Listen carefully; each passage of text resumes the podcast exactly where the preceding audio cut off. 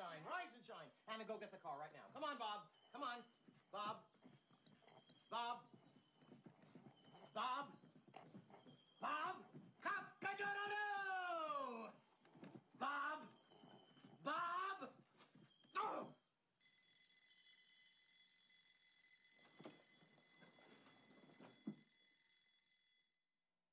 You may remember that from uh, this summer.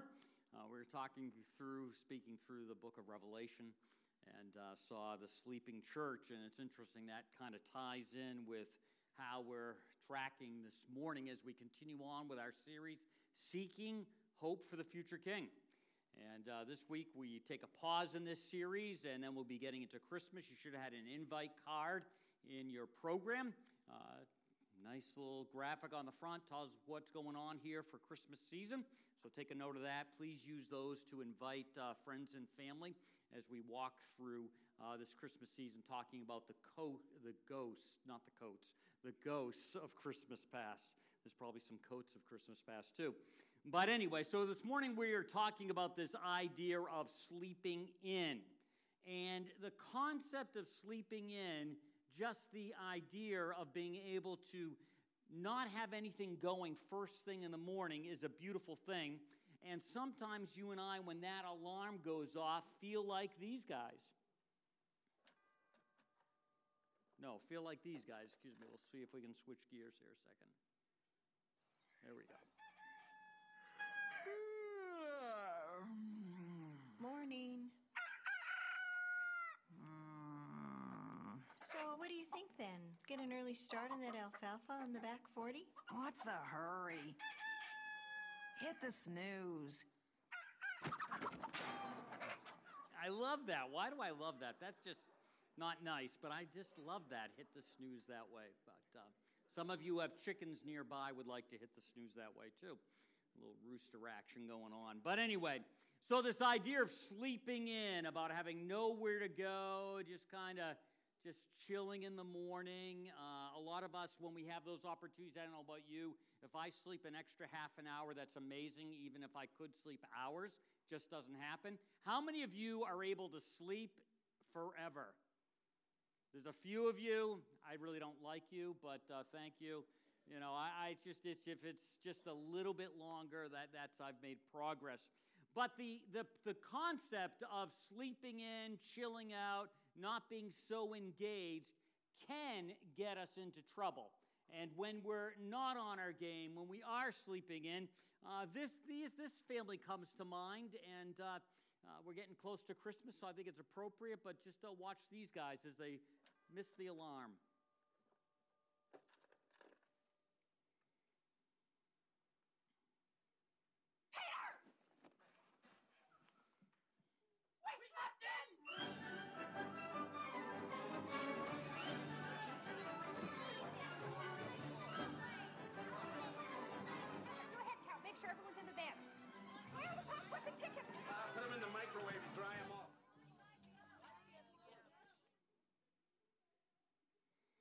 I don't know. Have you ever had that happen? All of a sudden, you realize you need to be someplace, and all of a sudden, everything just comes undone, and uh, you don't know what's going on.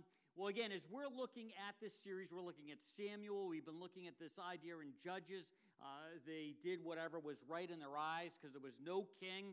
Uh, we look at uh, what Hannah says and what Hannah's going on in her personal life.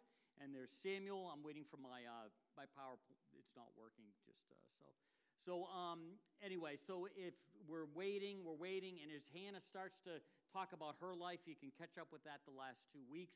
We see that uh, uh, in Hannah's uh, praise and Hannah's uh, poem, she points to the idea that uh, we all need a king. We all are longing for someone to lead us, to direct us, someone we can trust. We just saw that in a presidential election. We have more elections going. We just hope, and then we find that just the human condition never it just it just never uh, comes together, and uh, human beings always will let us down.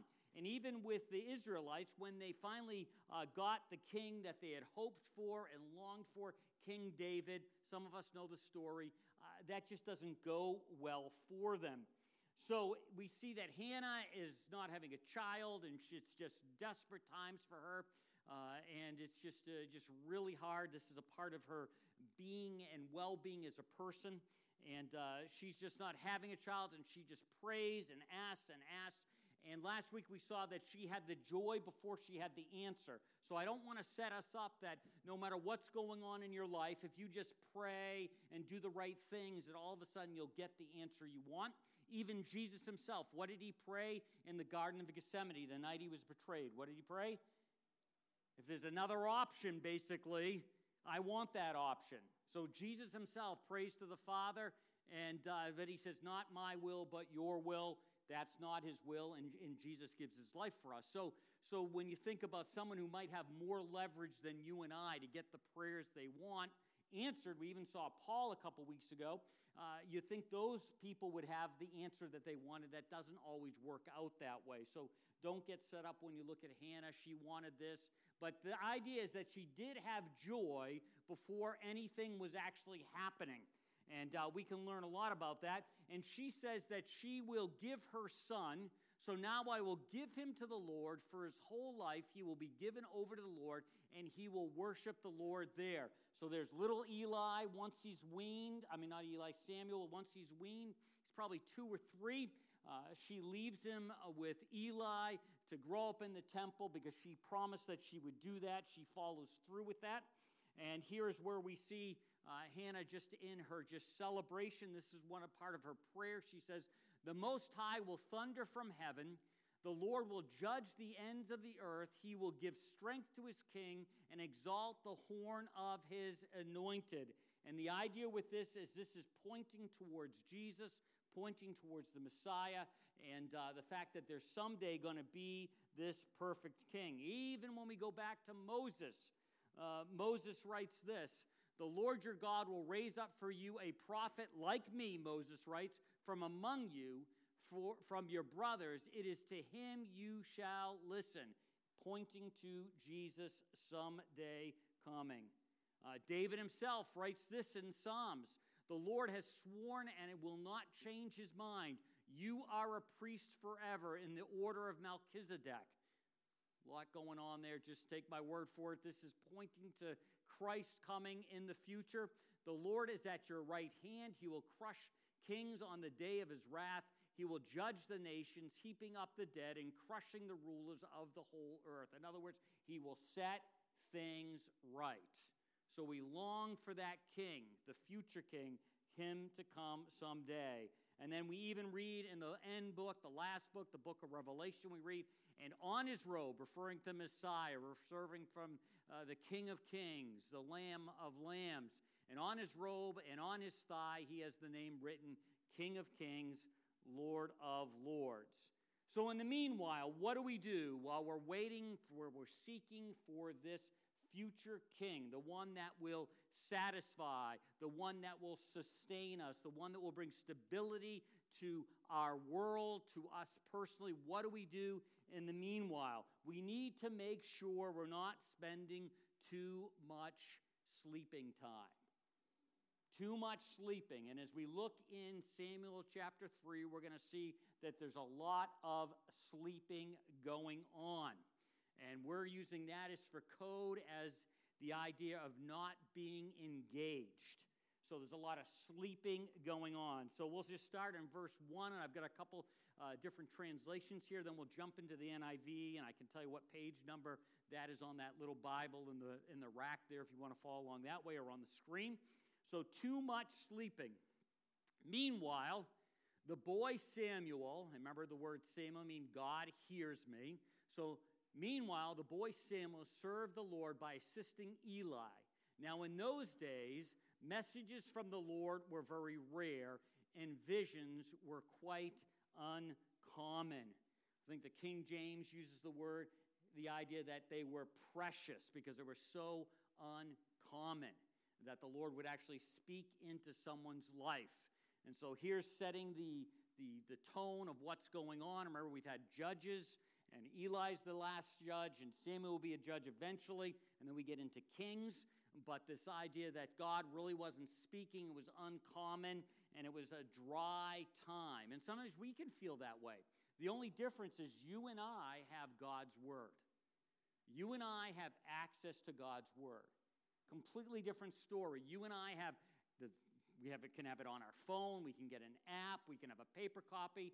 Uh, we can have a zillion different kinds of translations. Some are really good, some not so good. Uh, you can figure that out. Uh, but uh, you, you and I have access to that. But in, in this day, it was just uncommon. Can you imagine trying to follow God without your handy Bible? I mean, how would I even say to oh, tomorrow uh, when you get up, uh, you know, read your, your, your Bible, read your scripture. Well, I don't have one. That's the way it was back then. Yes, they had the scrolls, but that wasn't access to everyone. So it was very rare. And so we're going to just see everyone's kind of settled into this and is okay with this and is just kind of doing their own thing, going through the motions. At that time, Eli, whose eyesight had begun to grow dim so that he could not see, was lying down in his own place. We're going to take a look at where that is in just a few moments. But this idea that Eli's eyesight, he's old, he's not seeing clearly, his perception is off. And there really is a, a, figure going on here that his perception not only of physically seeing was off, but his perception of just seeing the world, seeing uh, things spiritually, seeing uh, how to navigate and follow God, all that was dimming. And we're going to see, even when it comes to his own sons, and his sons were not spring chickens themselves. Eli's uh, in his late 90s at this time, and, uh, and his sons, you know, probably are in, eh, you know, 60 or something, 50 maybe, but uh, they're not like just starting off in life. And we're going to see that Eli just wasn't observant. And sometimes you and I, those of us who have been around church world forever, we've grown up in church world, our perception, our eyes, we can dim uh, we can, in a sense, be sleeping in all the time. We're not really engaged in what it means to follow Christ and walk with Christ. We've become so accustomed to it that it's kind of just our way of being, but our heart really isn't engaged. We never ask, why do we do what we do? What's our inspiration? What's our motivation? It's just kind of what we do. And there's a part of that that's nice, but then there's another part that means we're just kind of disengaged, we're just sleeping in. The lamp of God had not yet gone out. There's actually a physical lamp in the tabernacle, and it has not gone out. And Samuel was lying down in the house of the Lord where the ark of the God was. And there's this idea again that there's this lamp and it's starting to go out, but this is also a, a beam of light, is a flicker of hope that the light has not gone out because these are dark days. And some of us, when we look at our world and look at what's going on and look what's going on in our community and some of the changes that are happening, we go, ooh, it feels like the light of God is going out. But the good news is it hasn't gone out yet. The good news is that the gospel, the good news of Jesus Christ, does not go out.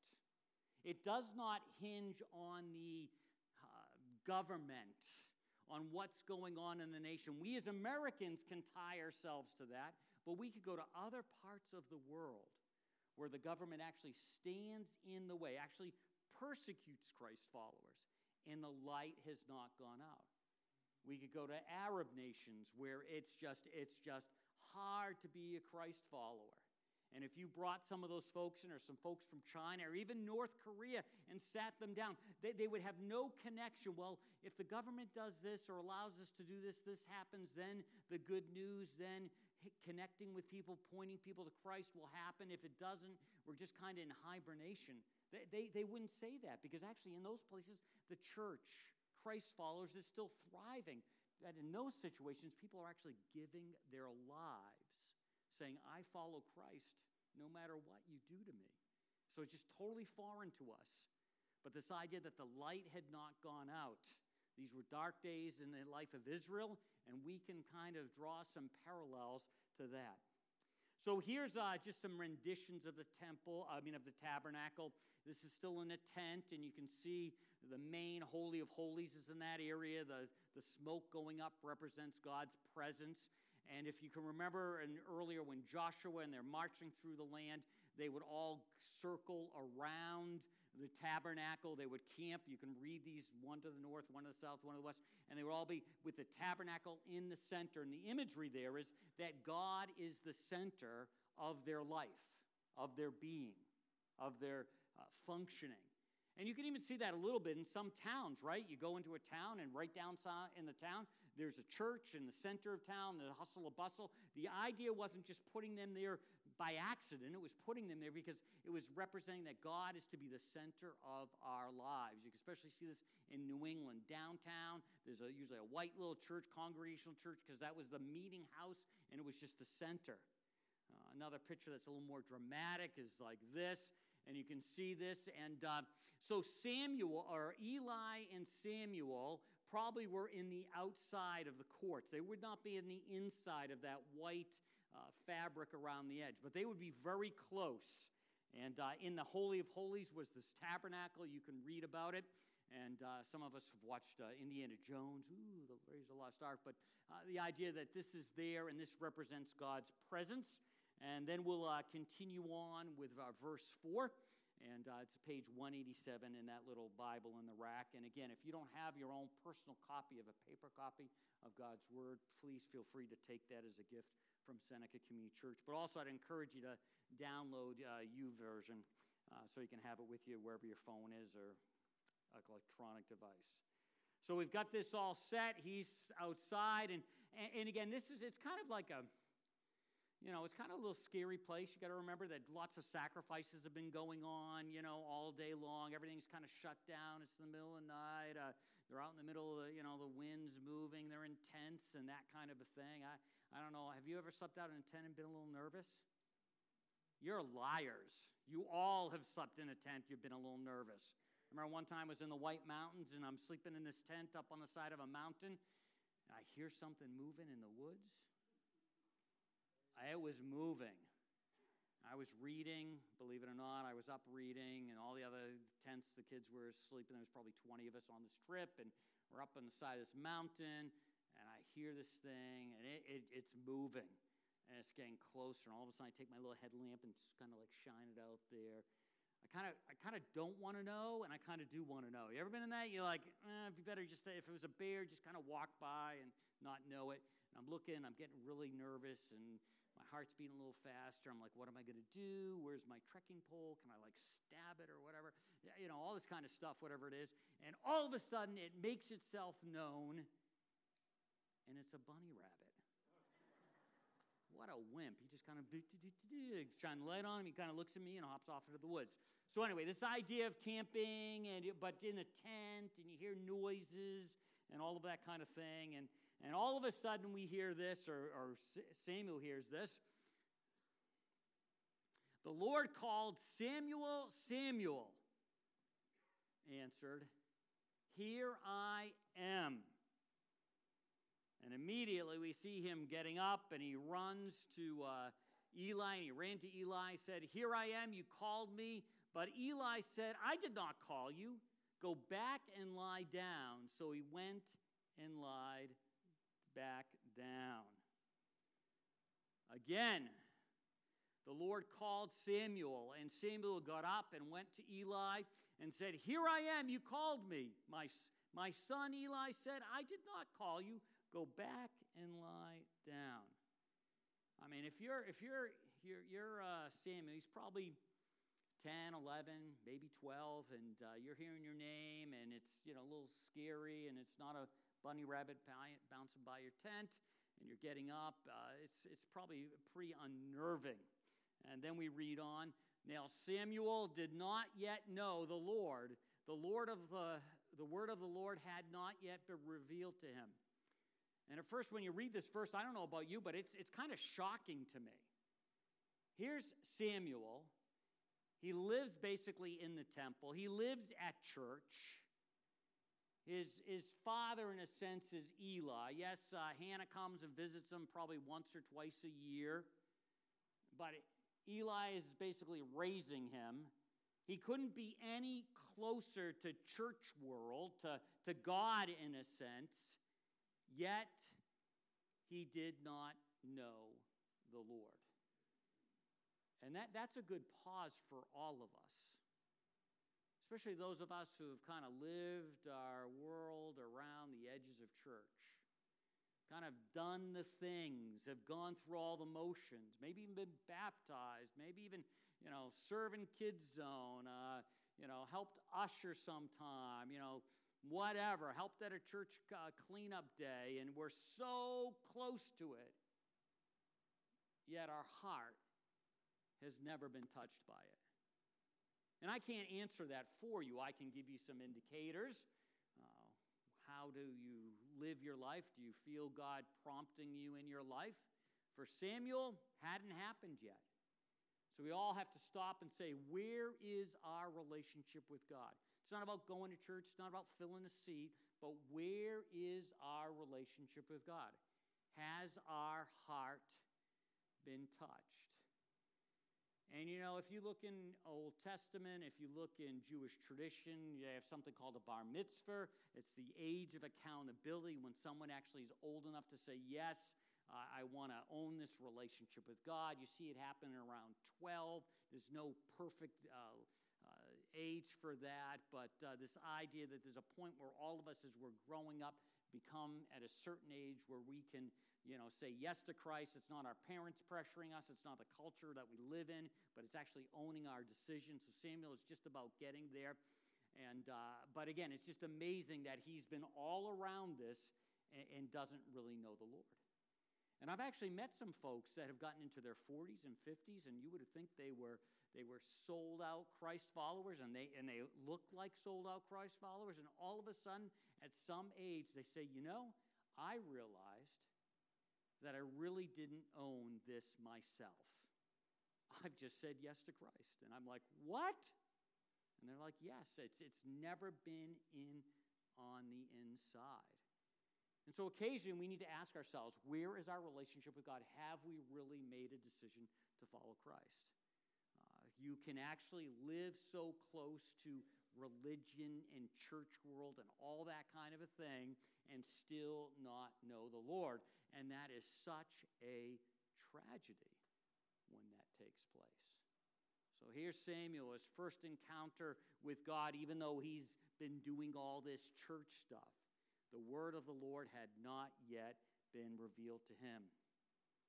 And then we read, a third time the Lord called Samuel, and Samuel got up and went to Eli. This is getting uh, kind of funny and frustrating, and said, Here I am. You called me. Then Eli realized the Lord was calling the boy.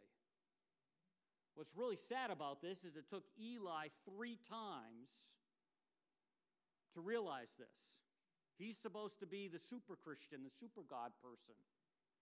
And yet he is sleeping in so unengaged that it took three times from finally to say, wait a minute, I think something else is going on you know, not to pick on Eli too much, but you wonder how long it had been since God had really spoken to his heart.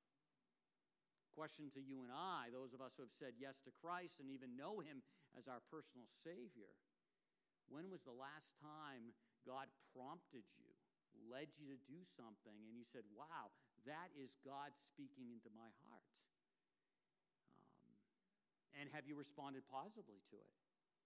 Uh, just even this week, as, as I'm preparing, uh, I'm not going to tell you what it was. It wasn't something terrible, terrible, but I, I knew God was like prompting me to do something. And I said, No, I don't want to do it. And I didn't do it. Like, Ooh, that's not good. Your pastor, it's not something major, but it was something. Well, maybe you think it, but anyway. But I just, I just didn't want to. I just didn't want to do it. I was. It was more about being lazy. And uh, you know, those things happen. And, and I do think God's gracious with us, but I do think there's a time where God finally says, you know, I've been knocking on your door. It's not been the devotional you're reading is so well written. It's not been that, you know, Dave is speaking so eloquently that it touches my heart or something on the radio, but it's actually God. And are you saying yes to him? Are you saying no?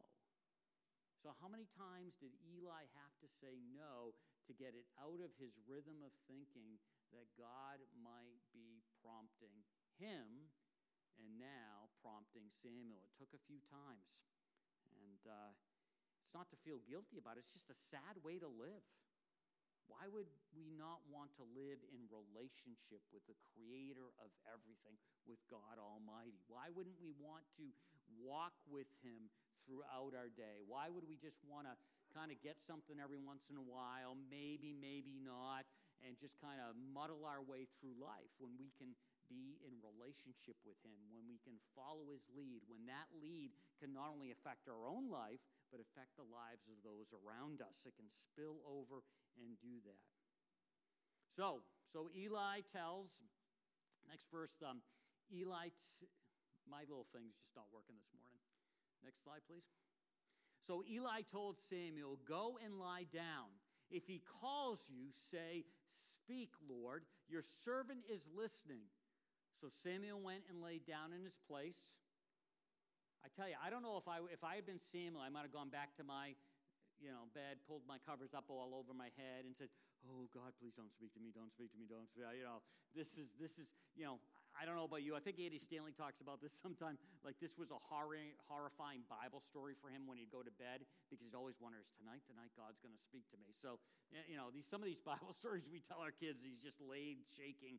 I don't want God to speak to me. But anyway, so Simon went and lay down in his place. Then the Lord came and stood there calling as the other time, Samuel, Samuel. Then Samuel said, Speak, for your servant is listening. All right. And then we see, and the Lord said to Samuel, See, I'm about to do everything, do something in Israel that will make the ears of everyone who hears about it tingle. And at that time, I will carry out against Eli everything I've spoken against his family from the beginning to the end. For I told him that I would judge his family forever because of the sin he knew about. His sons blasphemed God, and he failed to restrain them. And you go, what is going on there? If you look into the back uh, passage that uh, he, the, the sons were uh, defiling the sacrifices. And also, some of the women that were serving at the temple or in the tabernacle, he, they were sleeping with, not somewhere else, but actually in the tabernacle. And uh, God had spoken to Eli about this a number of times, and Eli had just ignored him. So therefore, I swore, and uh, Therefore, I swore to Eli, the guilt of Eli's house will never be atoned for by sacrifice or offering. Samuel lay down until morning and then opened the doors of the house of the Lord. He was afraid to tell Eli the vision. And that makes absolute sense. You would not want to go tell Eli what God had told you. So he's just just hoping that he can just kind of keep it to himself and not say anything. But in verse 16, we read, But Eli called him and said, Samuel, my son. Samuel answered, Here I am. What was it he said to you? Eli asked. Sure there's a part of Eli going, Why didn't God talk to me? I mean, I'm like the head honcho here, I'm the high priest, and he's going through this, this boy. Eli asked, Don't hide it from me. May God deal with you, be ever so severely, if you hide from me anything he told you. Now, I'm going to say something that's going to seem a little bit harsh, but I, I, can tell you a number of times where people will meet with me, and they probably have done it with you too, and, and they want you to kind of size up what's going on in their life. And you might even be able to throw out a couple Bible verses that, you know, say, see, this is what I think God means. And they go, okay, okay, okay.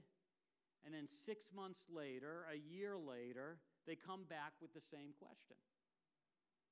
And you go back and you give them the same answer. And then about the third or fourth time, you're like, wait a minute. I've told you this on and on and on again.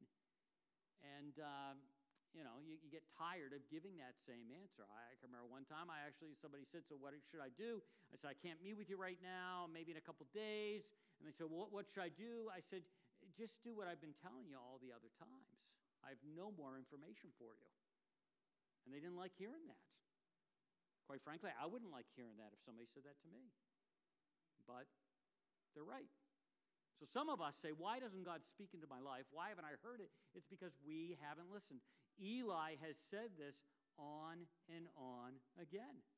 He's, he's, he's been told this uh, by God Himself, and now he's going to get told by Samuel, uh, but it's nothing, nothing new for him. All right, next verse. The Lord was with Samuel as he grew up, and let none of Samuel's words or fall to the ground. And all of Israel from Dan to Beersheba recognized that Samuel was attested as a prophet of the Lord.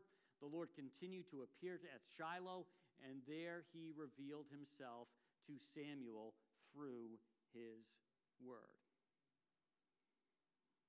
So we move on to Revelations, which is saying basically the same thing that is being said here this idea of sleeping in, not being engaged with life. We get in Revelation 3 Wake up, take a deep breath. May there, maybe there's life in you yet. But I wouldn't know it by looking at your busy work. Nothing of God's work has been completed. Your condition is desperate. Make yourself stronger before what little strength you have left is completely gone. And find that what you do is not good enough for my God. Your condition is desperate. So when we think about sleeping in, when we think about not engaging, we looked at this a little bit this summer, but we look at it again because it's just naturally coming up. You've got Israel, the nation. They were not awake. They were sleeping in. They were not engaged with what it meant to have a faith in God and follow a God. And so we have to ask ourselves how engaged are we? How much is our faith kind of like a side dish? Uh, you know, we're going to all be eating uh, great things this week. And uh, earlier on, I've learned that I only eat the things I really like, that I only get at Thanksgiving time, so I forego the bread and the rolls because I can never roll in any time. I like to focus in on the stuffing. I like to focus in on the butternut squash with about a stick of butter on each uh, little plate.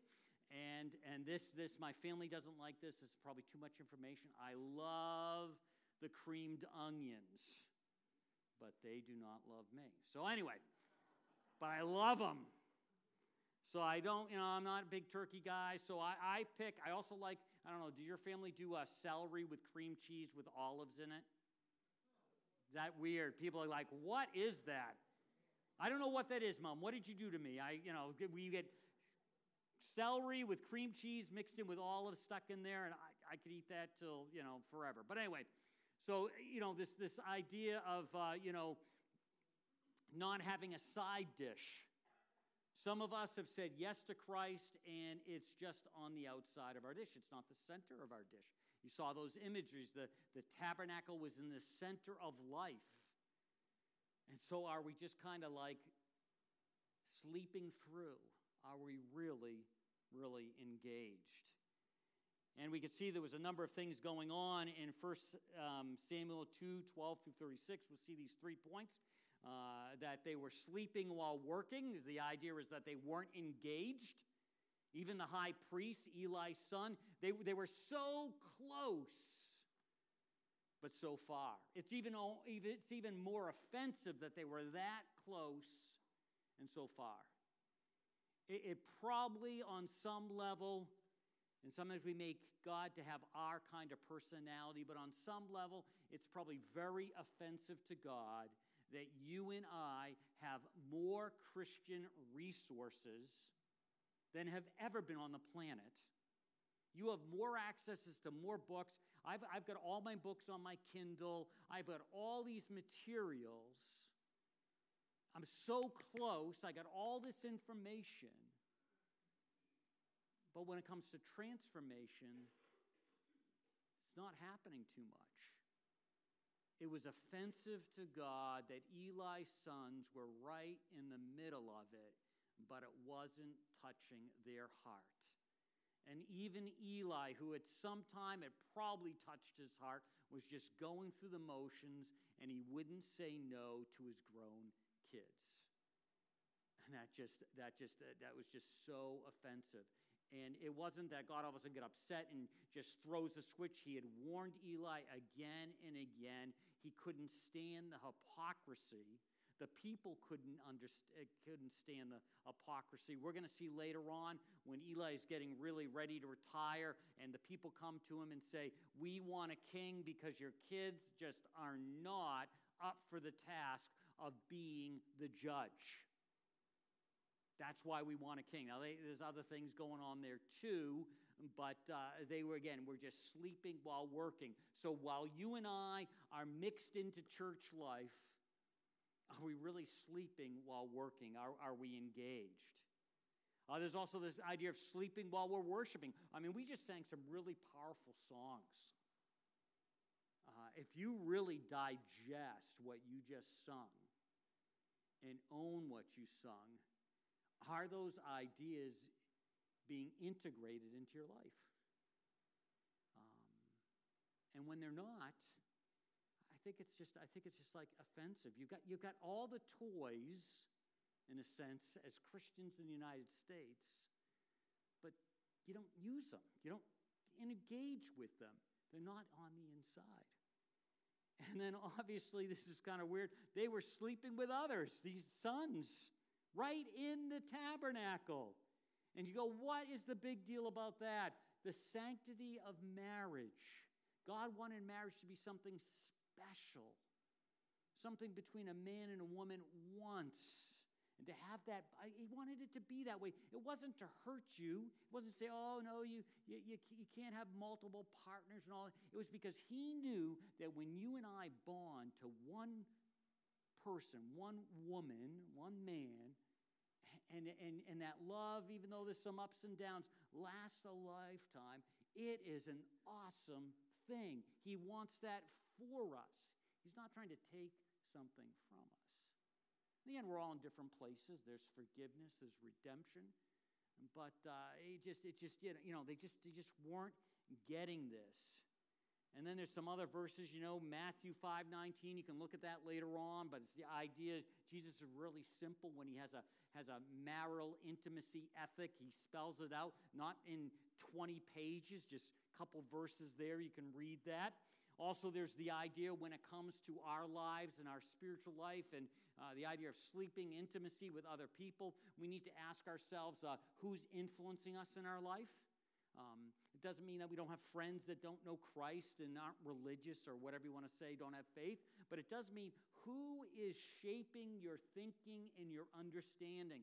That's why it's so important to be a part of a community group. And that just is starting to skim the surface.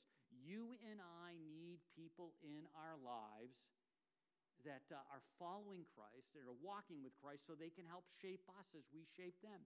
Don't become partners with those who reject God. How can you make a partnership out of right and wrong? That's not a partnership, that's war. Is light best friends with dark? And the idea is that you and I should have a couple. There's not going to be 20 of these people, but we ought to have a couple people that we're close with that point us in the direction of following Christ, that are rowing in that direction. And when we don't, it's just hard. You know, who was Eli's sons hanging out with when they weren't working at the tabernacle? I don't know. Were they hanging out with people with their peers like, hey, you know, what you're doing, that, that's not cool?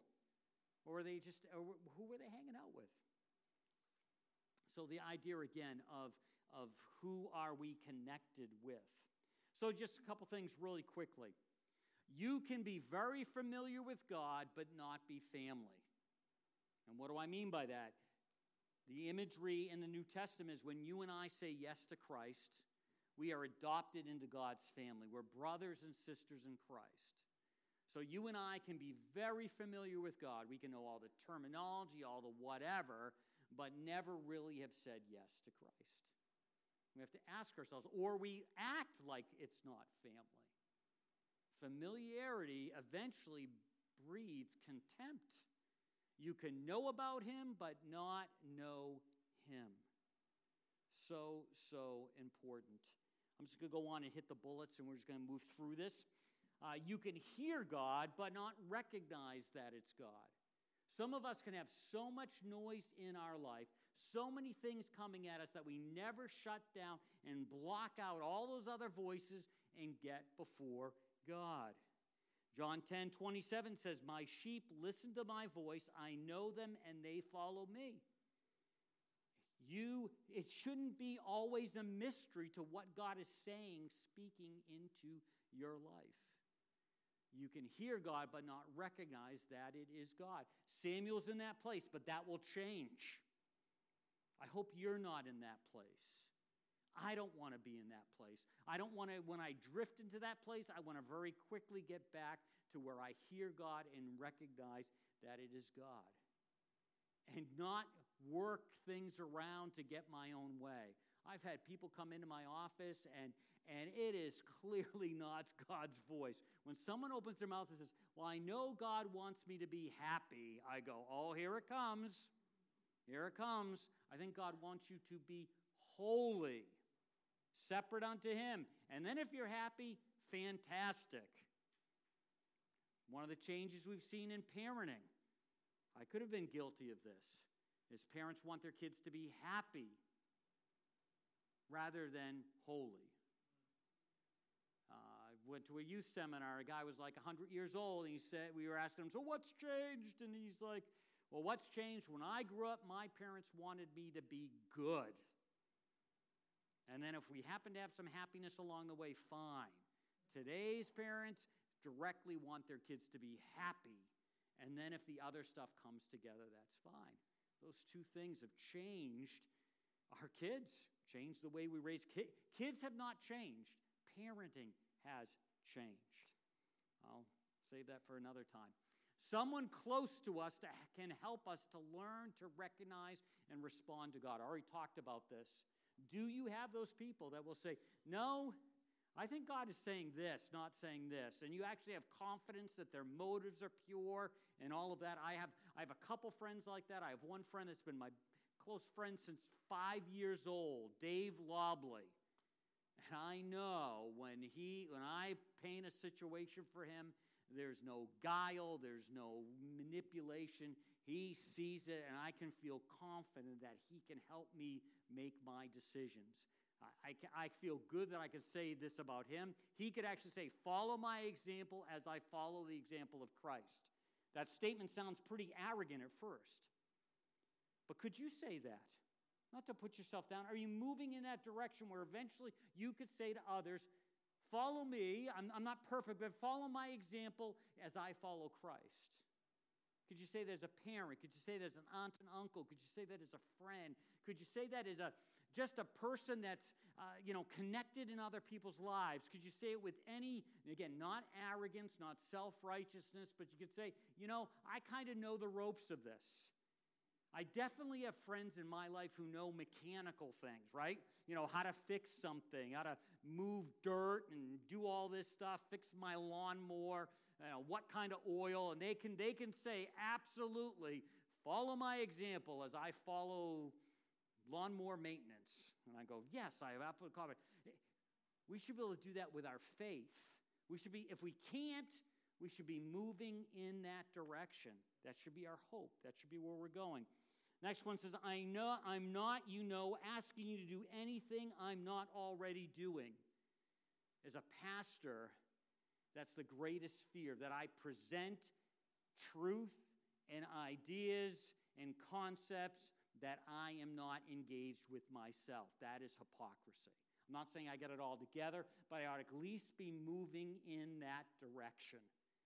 And you, as a Christ follower, you know, we're all following Christ together. There's not a pecking order. Uh, you know, you know, can you say, do this, and are you living that out in your own life? And can you actually see where the scenario is a little different, but the heart's a little different? I can't remember if I said this last Sunday or if it was in small group. That one time when I was in high school, I was really down on this kid who was next to my locker, and he was really arrogant and self serving and and just all into himself, and he was just off the rails. And I just, I, I, I actually kind of hated him. Then I realized at church with the youth group I was a part of. It was 20 kids or whatever. I was that same kid. It was all about me.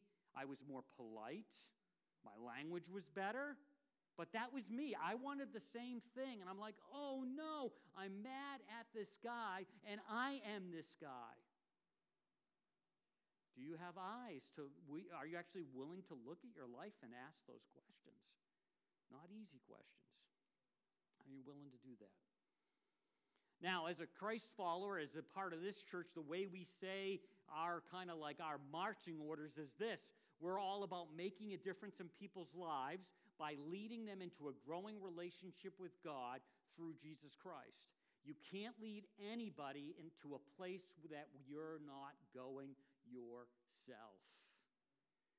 What did Jesus do? Jesus served. He didn't say serve and just watch them, he demonstrates it. So, as a church, we want to lead people into this growing relationship. We want people to get a glimpse of that, understand that. But when you and I aren't living it, doesn't mean we're perfect, but we're not moving in that direction. It, it just it blocks everything. That's one reason I, you know, I feel like, you know, we go, oh, I wish things were like 20 or 30 years ago, you know, when, when people respected the church and, and Christians had more sway. Well, well, when we had it, we didn't use it. Shame on us. We had all the marbles. We had them all. And we let them fall through our fingers. We said one thing, did another thing. Can we lead people to where we actually are. We talk about loving God, loving others, loving our church. The idea of loving our church is that our church is imperfect, but we're engaged in it. We care for it. We love it. We give to it uh, of our time, our finances, our talents, our abilities, all of that. Lastly, we need to be aware and listen with humility, then follow what God says to you. And that's the attitude. Here I am, God. I'm your, ser- um, your servant. Awareness, eyes, engagement, listening. Are you really listening? With humility, and then actually do what he says to do without hesitation. There was this week, I can't get into all the details, where I did feel him leading me to do something. It wasn't major, it was just stop off. I had someone whose heart was someone was uh, on my heart, and I'm praying for an opportunity, and I'm driving by a place, and I see the person's car. I stop and talk with him, and uh, you know maybe I'm making too much of it, but it was a God ordained moment. He shared more with me in that 20 minutes than I had known anything about him in the past. Help me understand him. Help me to be try to be caring for him. He's in a tough place, but uh, again, listening to God and responding to God. Just it was just a little thing, and I could have missed it. If I'd driven by his car, kept going, and then all of a sudden, five minutes later, oh no, that was an opportunity to come back, his car probably wouldn't have been there. He was on his way out. Because a lot of us are like I, what it says in Isaiah. He said, Go and tell the people, listen hard, but you aren't going to get it. Look hard, but you won't catch on. My, make these people blockheads with fingers in their ears and blindfolds on their eyes, so they won't see a thing, won't hear a word, so they won't have a clue about what's going on, and yes, so they won't turn around and be made whole. It's definitely speaking to people that don't know Christ, but I think there's a lot of truth in there for people that do know Christ. A lot of us are just on the edge of being whole, but we don't listen. We don't listen with humility. So, the bottom line for today is this not listening to God's little prompts creates big problems. Not listening to God's little prompts creates big problems. Very simple, but very deep. Would you pray with me? Heavenly Father, we just uh, thank you for today. We thank you for the life of Samuel. We thank you for the example you give us. You don't clean up the Bible and make Eli look perfect with his sons, but you're accurate, you're honest, you're transparent, giving us much to learn. I pray that each one of us would leave this place ready to listen, even to those little prompts. We ask all of this in Jesus' wonderful name.